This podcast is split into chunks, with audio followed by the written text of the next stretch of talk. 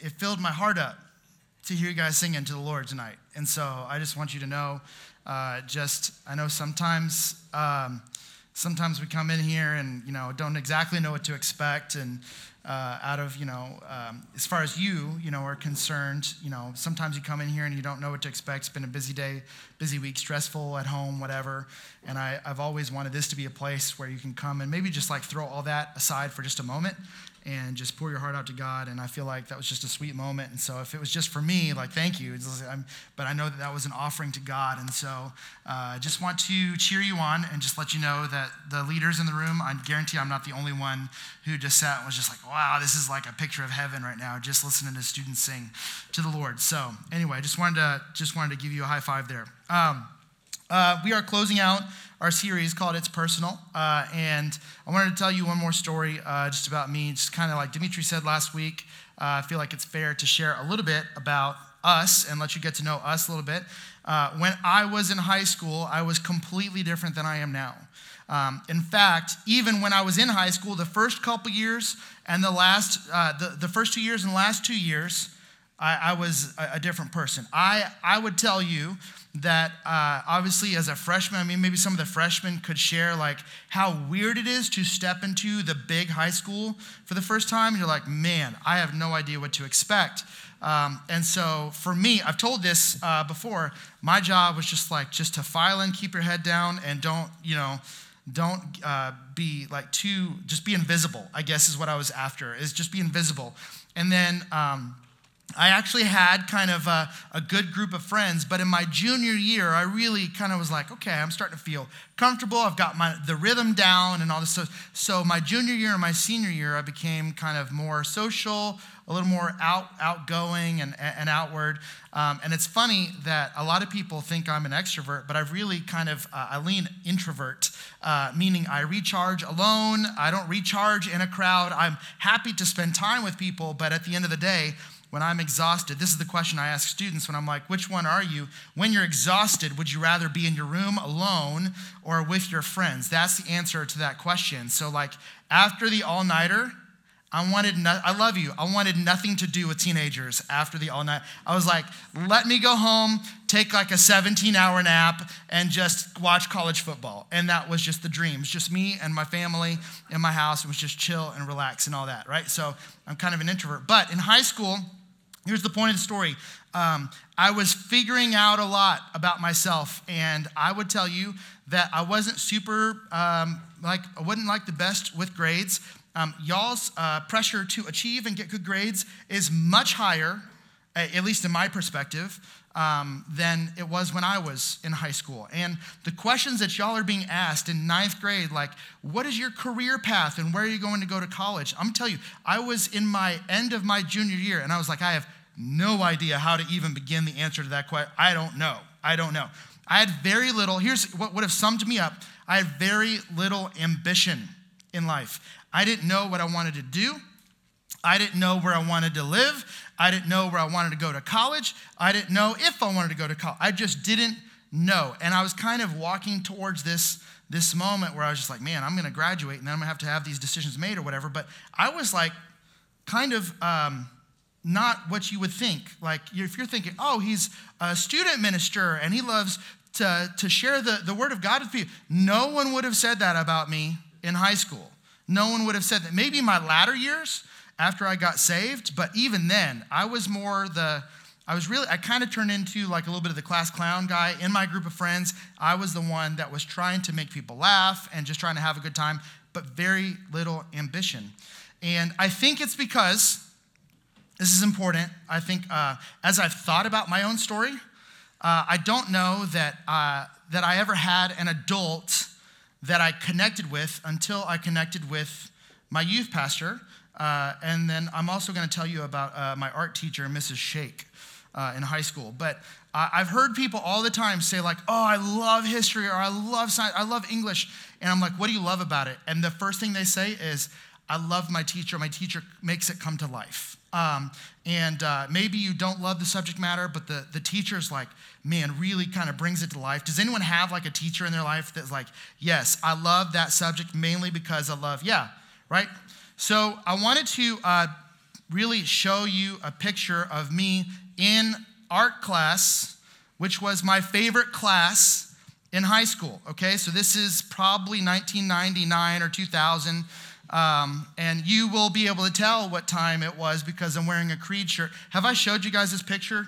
I showed this to the adults a couple weeks ago, but I don't think I've showed you. This is me in art class. That's me with a Creed shirt. I've got a hemp necklace on. I'm painting a picture of my girlfriend and I at prom. Whoa, Kelly! right? You had girlfriends? Yeah. It baffles me the things that shock you guys. Like, or is this more like we just never would like? It's amazing that you married Christy, and like we figured you never had. It was just like God just kind of like had to convince Christy to marry Mark, but there was no girlfriends, and like all this. Yeah, okay. Yeah, you're so nice. Thank you, Savannah. I revoke your points. Okay, so this is me in art class, and I show you this picture not because I'm like, well, I got to find a picture to show them every week. This was my favorite class. And um, maybe one of the reasons that I felt like I didn't have any ambition was because the only thing that I liked in life, as far as like school, was art. Um, I loved art. And honestly, I was like, if I could have a career in art, if you could pay me $100,000 a year to sit around and paint, I would have done that. But that's not a career. That's not a career. You might have to paint people's walls just one shade, right, up and down. And, uh, and then, so I did not know kind of what I was to do with my life. And what's interesting is that uh, months before this picture was taken, I was working on a project, and my art teacher, Mrs. Shake, walks up to me, and, and no lie, I'll never forget this. I'm 40 years old. This was like 20 something years ago. And she said, That, that's it. What you're doing that's your thing. That's what you're good at. That's the style. That's the that that is you you that that's picture perfect. 10 out of 10. You found your style. And I was like I felt like I was the king of the world. Has anyone ever shared something with you? Of course this table would do that. It's incredible. Do y'all want to go to the kids ministry? Cuz I'll of course they would say that. Okay.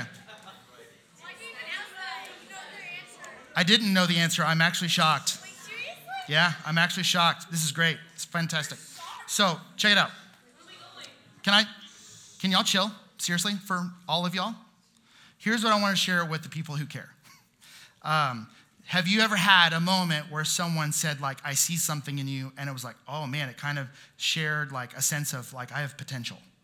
Has anyone ever shared that with you? And you may not have had that moment. Maybe it was like a coach, maybe it was uh, a teacher, maybe it was uh, an instructor of some sort, or even a tutor, or or a, maybe just a friend's parent or something like that. You know, sometimes it's good to get the high five, like, "Hey, you did a good job at the game, you did a good job at the recital, or whatever." But then sometimes someone looks at you and says, like, "Oh my goodness, you are like so incredibly talented. Like no one is like you in this way." And I remember the feeling that I had uh, when she shared that. And here I am sharing it like, again, 20 plus years later. Um, the same thing happened with my youth pastor, actually, when I felt this was now in college. Uh, you can take the picture down.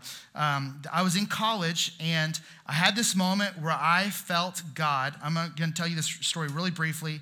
I felt like God, what the word is, called me um, into ministry, meaning in some sort of supernatural way, He spoke right into my heart and said, I have, I have created you for youth ministry. And that's what I'm sending you to do. And for the first time, I felt a sense of like ambition. And I felt a sense of like calling. And I felt a sense of purpose. And I felt a sense of that's the thing that I want to do. That's the thing that I want. I want to do that for the rest of my life. I got excited about it. Went home, told my parents, and they said, That's amazing. Why don't you talk to Danny, your youth pastor? I talked to Danny like the next time I was in front of him, and he was like smiling ear to ear when I was telling him, and he goes, Oh, yeah, of course. And I, I said, what do, you, what, what do you mean? Of course. What do you mean? And he goes, Oh, I saw that coming a mile away. Like, I could, I could have told you that. And I said, Why didn't you like tell me? Because I've been over here like in no man's land, like not knowing what I want to do. I mean, to be honest with you, my first year of college, I was kind of like, I still don't know what I want to do. I was starting to get nervous, starting to compare myself to other people. It seemed like they had direction and an idea of where they wanted to go. Why didn't you tell me? And he, and he said very clearly, Well, that's something that God has to share with you. That's something that God has to share with you. And sure enough, it, it, he's right.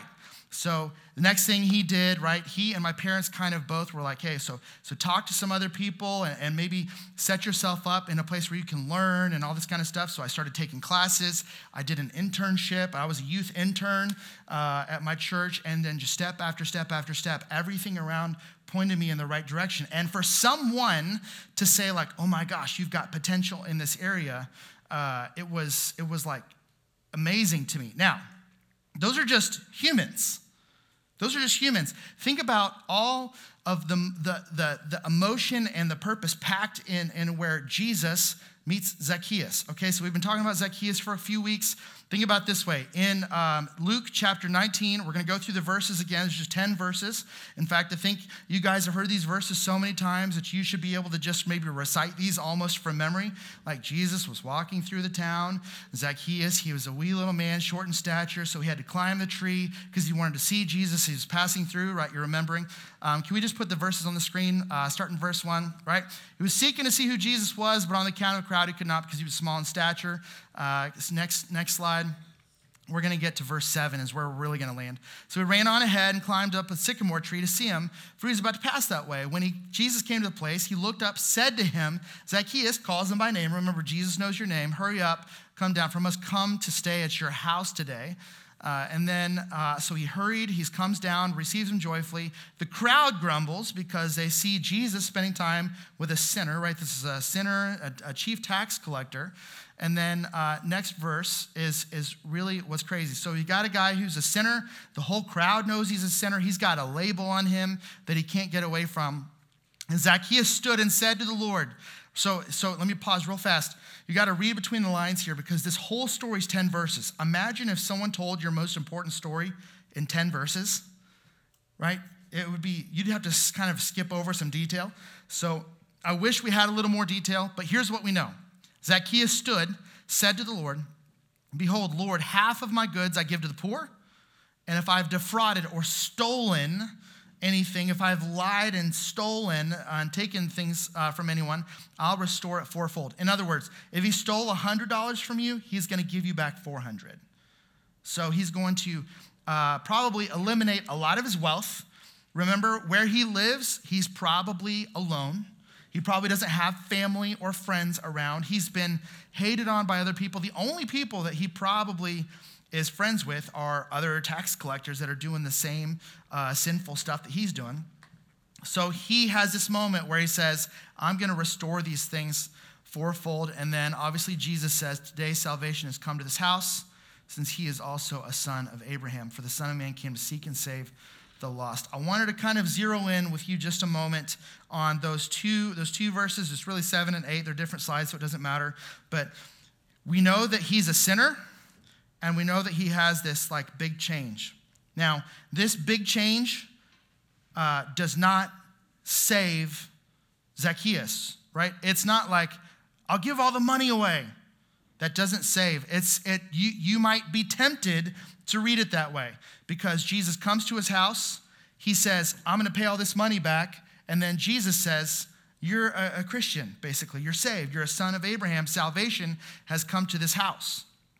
And so it's interesting to me that uh, we see all through Scripture that Jesus doesn't say, like, oh, no, no you got to pay these things back fourfold or you got to share half of your offerings with, with all, all these people in the city.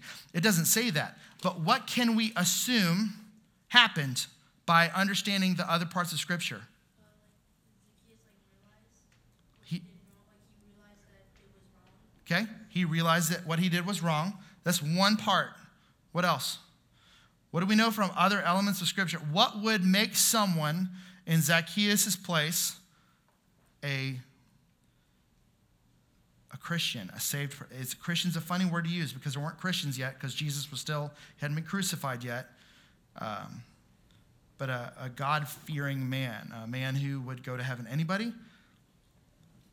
What would have happened between Jesus coming to stay at his house, Zacchaeus making that statement, for Jesus then to say, Salvation's come to your house this day? It's, is it a difficult question? Why is it difficult? Because he didn't die yet? Okay. So technically, we have this like belief that we accept that Jesus died on the cross and rose again, so he hadn't died yet. Did everyone in the Old Testament go to, go to hell? It's a, this is like a tough, tough question. We actually talked about this in high school LBS. I wonder if anyone would, would speak to it. Did you have something? What, what, what do we know about the people in the Old Testament? What did they do? They had to give offerings. Did that make them go to heaven? Made them repent. Okay. Isaac, did you have something? That, okay, go ahead. Savannah? So, yeah, go ahead. Uh, they did not get baptized, I don't believe. Baptism, the first mention of baptism is in the New Testament. So here's what's interesting. In Romans chapter 4, uh, Paul's writing to the Roman church, and here's what he's going to say. He's going to say, Abra- he's talking about Abraham. What then should we say was gained by Abraham, our forefather, according to the flesh, right? Sons of Abraham. He's talking about Abraham. For if Abraham was justified by works or, or saved, right, declared a Christian uh, by works, he has something to boast about. Was he justified by his works? Has, is anyone justified by the good things they do? Okay, so check this out. Tough question. Can you get saved by the sacrifices? No. Say that again. Okay, not by your works, but by your heart.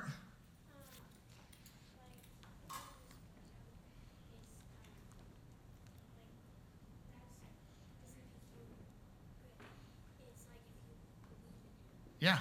So our understanding, which is very like clear because Jesus died and rose again 2,000 years ago, and we have all the accounts of it and everything.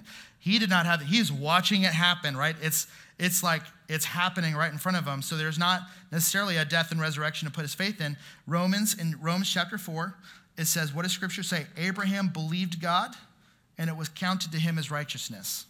It's important for you to know that people in the Old Testament that didn't have Jesus who died and resurrected uh, to put their faith in, those who believed Jesus. So think about Abraham who heard this word from God go to the land that I'm going to show you. Abraham, he's not perfect. He didn't put his faith in like a Jesus per se, but did he believe God? Yeah, he believed God. And what God's or what Paul is saying in, in the book of Romans, I want you, this is like really kind of deep um, theology and, and something that is important for you to know. It means that God credited righteousness to his account so that when, when God looked at Abraham, he still saw the righteousness of Jesus, the holiness and the perfection of Jesus. Are we going to see Abraham in heaven? Yeah, I know you're like, man, I did not know we were going to go to seminary tonight. Like, here's the thing. This is, this is important for us to know because what's happening to Zacchaeus? Well, he says he's going to give his money away, and I guess he gets to go to heaven. Wrong. What happened to Zacchaeus in that moment?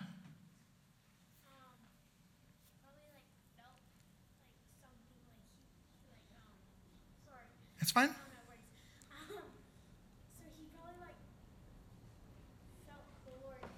Felt the Lord in him. Okay. Ellie? felt guilt and shame, had a change of heart posture. Can you describe that change of heart posture?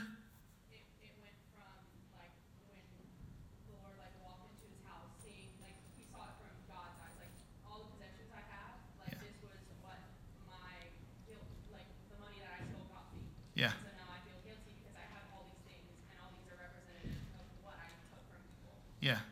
Yeah. One more. He of what he'd done. So let me, let me add to all those. Those are such great points. He's standing in front of the Son of God, which he's putting, listen, it's a lot of trust to put your trust in Jesus who hasn't died and resurrected yet. It's a lot of trust, but they, he still put his trust in Jesus, right? Jesus rightly sees his heart change, his heart posture, kind of like you're saying changing, but I don't want you to hear, I want you to hear me very clearly. I don't want you to mistake this. it's not just the guilt and the shame because guilt doesn't save and shame doesn't save. Shame points you to the cross, right? Guilt points you to the cross, hopefully. But then you see Jesus, who's the Son of God, and says, Put your faith in me, right?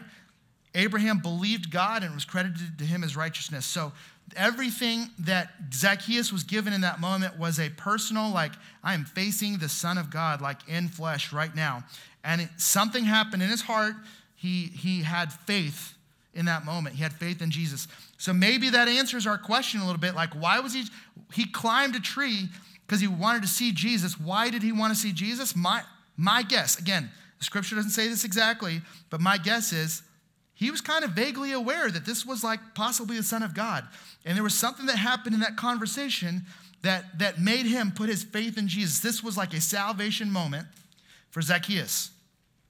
And outside of that, all of a sudden, he's like, I'm going to give the stuff away. His main sin he began repenting from. I've said repenting is like a change of mind that turns into like a change of action. His main sin got turned on its head and he's turned it into generosity. Did you check that out? Did the generosity save him? No, no. Like, does your, does your going to church save you? No. Does your going on a mission trip save? Does giving to the church? No, none of that. But when God saves you, he wants to take your sin and flop it on its head and he wants to see all of you be able to like have fruit in your life to be able to walk out your life with jesus here's what i want to tell you okay a couple couple things that we i want to show you okay um, it's uh, jesus uh, he knows your potential he knows your potential he saw zacchaeus' potential and he was like i want to come to your house everyone disagreed because they said ah you don't belong in the house of a sinner and what did jesus say I see the potential in Zacchaeus. Zacchaeus is going to be a member of the family of God by the end of this day because he saw something in Zacchaeus. And I need you to understand, okay? All eyes on me for just a moment. You are not precluded from that either. And Jesus knows your potential.